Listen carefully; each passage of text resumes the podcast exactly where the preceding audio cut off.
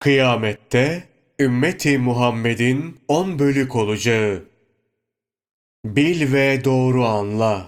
Yüzleri ayın on dördü gibi nurla parlayanlar, Burak'a binip, ön ve arkalarında melekler olmak üzere tekbir ve salavat getirerek mahşer meydanına gelenler, peygamber, evliya ve salih amel işleyen müminlerdir.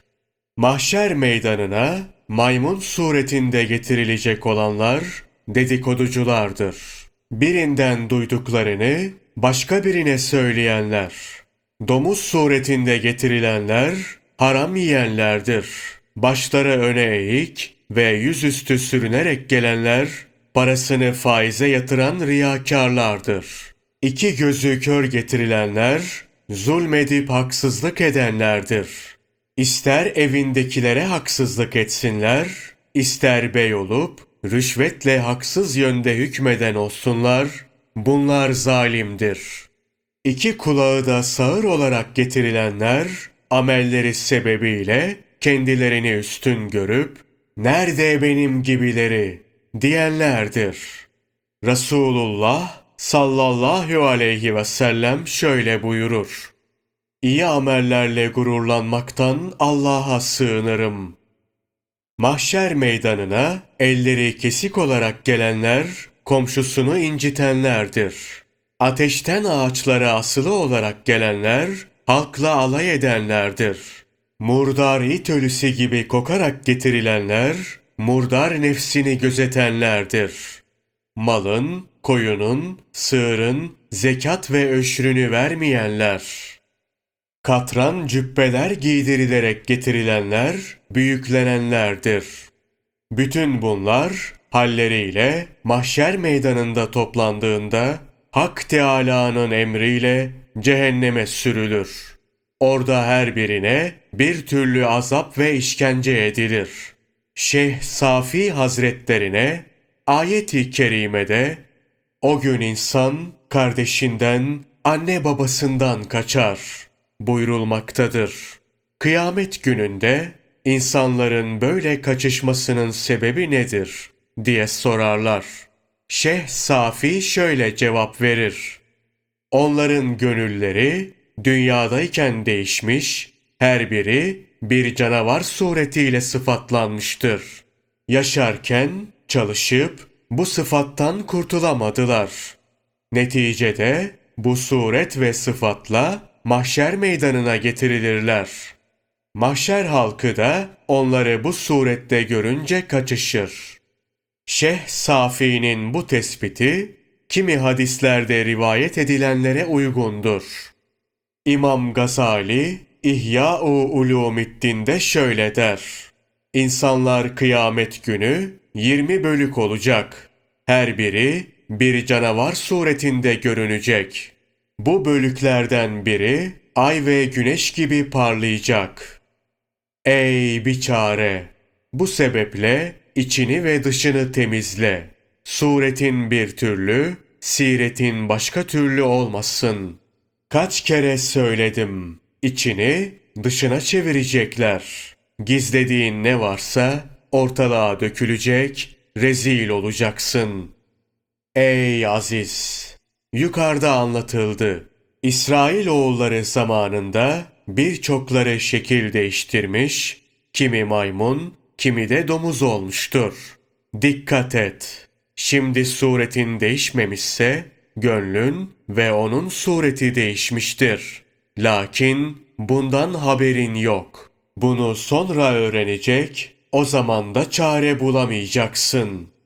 İsrail oğulları zamanında birçoğunun sureti daha yaşarken değişir. Rivayete göre Musa aleyhisselam bir kafiri bir domuzun boynuna ip takıp götürürken görür. Bu domuz Musa peygamber aleyhisselamın yanında böyle sürüklenmekten çekinir. Kafir adam elindeki kalın sopayla domuza vurarak onu eve götürmeye çalışır. Hazreti Musa aleyhisselam, ey kafir, domuzu salıver, bakalım ne yapacak der. Kafir onu salıverince, domuz gelip, Musa aleyhisselamın ayağının dibine çöker.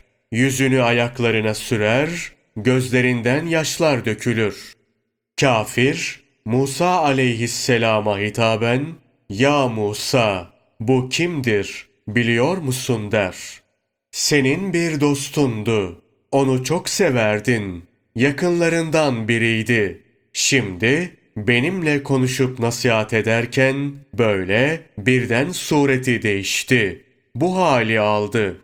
Ben de boynuna bir ip geçirdim. Onu kesmeye götürüyorum.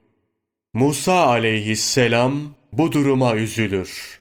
Yüreği yanar. Ellerini açıp Hakk'a yalvarır. İlahi, bunun suretini eski haline döndür. İnsan suretine çevir. Hemen ilahi hitap gelir. Ya Musa, bunun suretini değiştiremeyiz. Bilmezsin, ben bilirim. Onun gönlü sana dönük değildi. Senden öğrendikleriyle nefsinin arzularını yerine getirirdi. Senin ve benim sözlerimi nefsine alet edip gezerdi. Yanına gelip gitmesi, seni seviyor görünmesi nefsi içindi. Zira o beni unutup nefsine taptı. Bunun üzerine gazaba gelip suretini değiştirdim. Bırak, bu surette ölüp gitsin.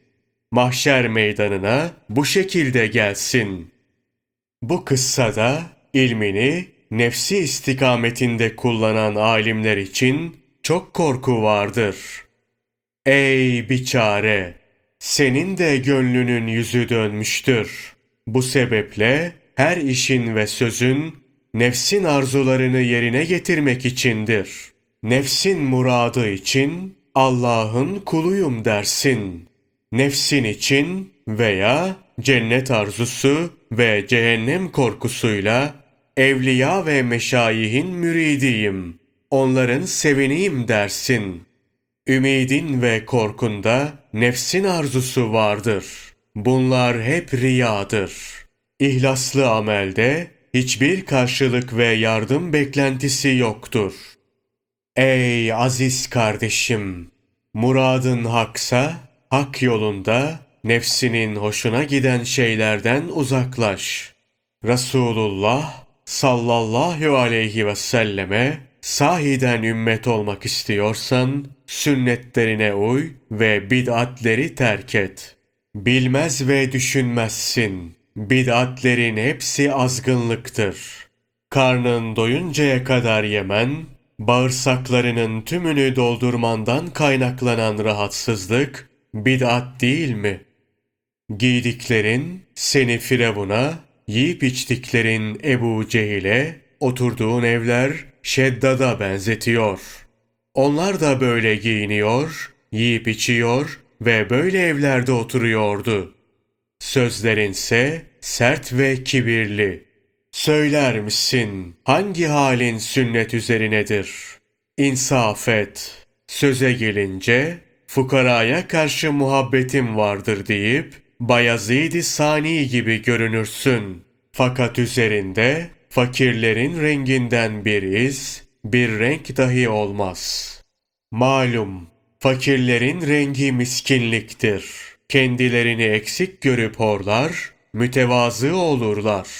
Şekil ve görünür bağlardan kurtulup, can ve gönüllerini terbiye eder, bütün arzuları bırakıp dostun arzusu üzere yaşarlar. Bu miskinlere dair bir iz taşımadığına göre güttüğün dava, iddia ettiğin boştur. Kuru iddiadan ne olur ki? Manasız iddia batıldır. Sözü burada bırakıp sohbetin başına dönelim. Evet, kıyamet günü büyük gündür. Dünyanın son günü. Kıyamette bir gün dünya zamanıyla 50 bin yıl eder. O gün Peygamber Efendimiz sallallahu aleyhi ve sellemin bayrağı dikilecektir. Bayrağın başı kırmızı yakut, kabzası ak gümüşten olacaktır. Bayrağın üç köşesi vardır. Birinde La ilahe illallah Muhammedun Resulullah, birinde Bismillahirrahmanirrahim, birinde de Elhamdülillah yazılıdır. Her satırın uzunluğu yüz yıl kadardır.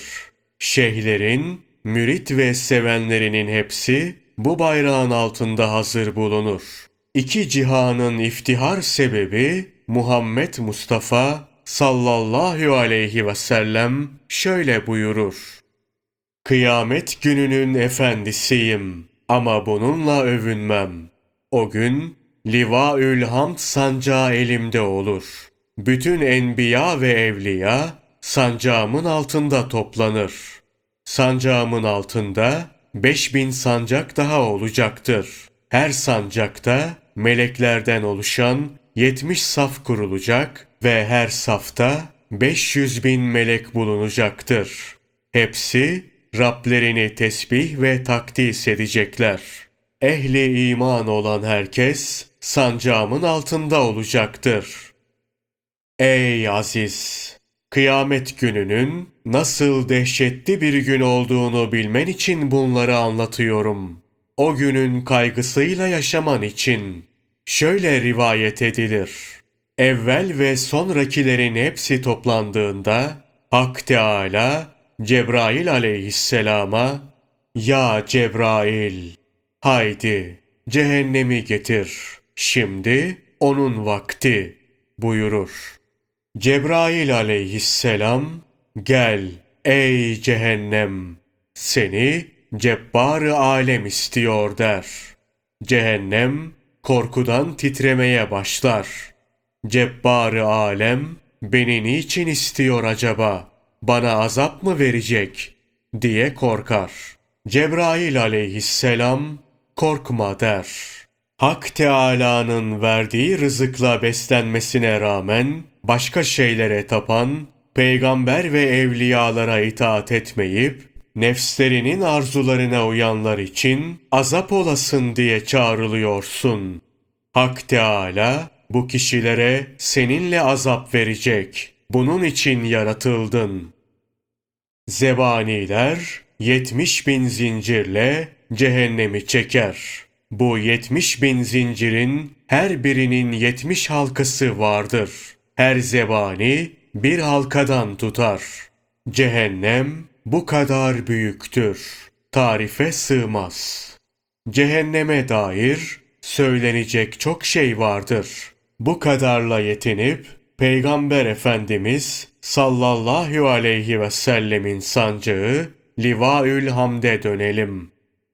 Hadis-i şerifte şöyle buyrulur. Kıyamet günü bütün nebi ve veliler, ehli imanın hepsi Livaül Hamd sancağının altında toplanır. Çok sıcak olan bugün de sancağın altında toplananlar bu sıcağı hissetmeden gölgelenirler. Kıyamet günü pek çok boyunda ateşten zincirler olur. Gökler parçalanıp yıkılmıştır. Ayın ve güneşin parlaklığı gitmiş, karanlığa bürünmüşlerdir. Yıldızların hepsi yere dökülmüş, yer hasır gibi dürülmüştür. Ortalığı cehennemin sıcaklığı kaplar. Yer yeniden döşenir. Mahşer halkı cehennem sıcaklığıyla kaplı ve yeniden döşenen yere çağrılır. Arkasından arşın altından bir parça bulut kopar. Bu buluttan halkın üzerine beraatler, kurtuluş vesikaları yağdırılır. Bu vesikalar sahiplerine verilir. Kimi sağdan, kimi de soldan alır. Vesikaların bazısı ak, bazısı da kara olur.'' Terazi kurulur, herkesin beraati tartıya konulur. Terazi o kadar büyük olur ki bir tarafında yerler, bir tarafında da gökler yer alır. Terazide tartıyı gerçekleştiren Cebrail aleyhisselamken terazinin sahibi Rabbül Alemin'dir. Bu teraziye inanmak gerekir. Hak Teala Kur'an'da Araf suresi 8. ayeti kerimede o gün amellerin tartılması haktır. Buyurduğuna göre terazi inkar edilemez bir hakikattir. Resulullah sallallahu aleyhi ve sellemse bu hususta şöyle buyurur. O terazi muhakkak kurulacaktır. O terazinin bir dili, iki de gözü vardır. Amel sahifesi bu terazide tartılacaktır. Terazi, insan ve cinlerin arasına asılır. Amel defterleri burada tartılır. Hayır amelleri ağır gelen cennete, kötü amelleri ağır gelen cehenneme gider. Hak Teala Kur'an-ı Kerim'de Kari'a suresi 6 ile 11. ayetlerde şöyle buyurur. İşte o vakit kimin tartıları ağır gelmişse artık o hoşnut olacağı bir hayat içinde olacaktır. Ama kimin de tartıları hafif gelirse işte onun mekanı haviyedir. Onun mahiyetini sana bildiren nedir? O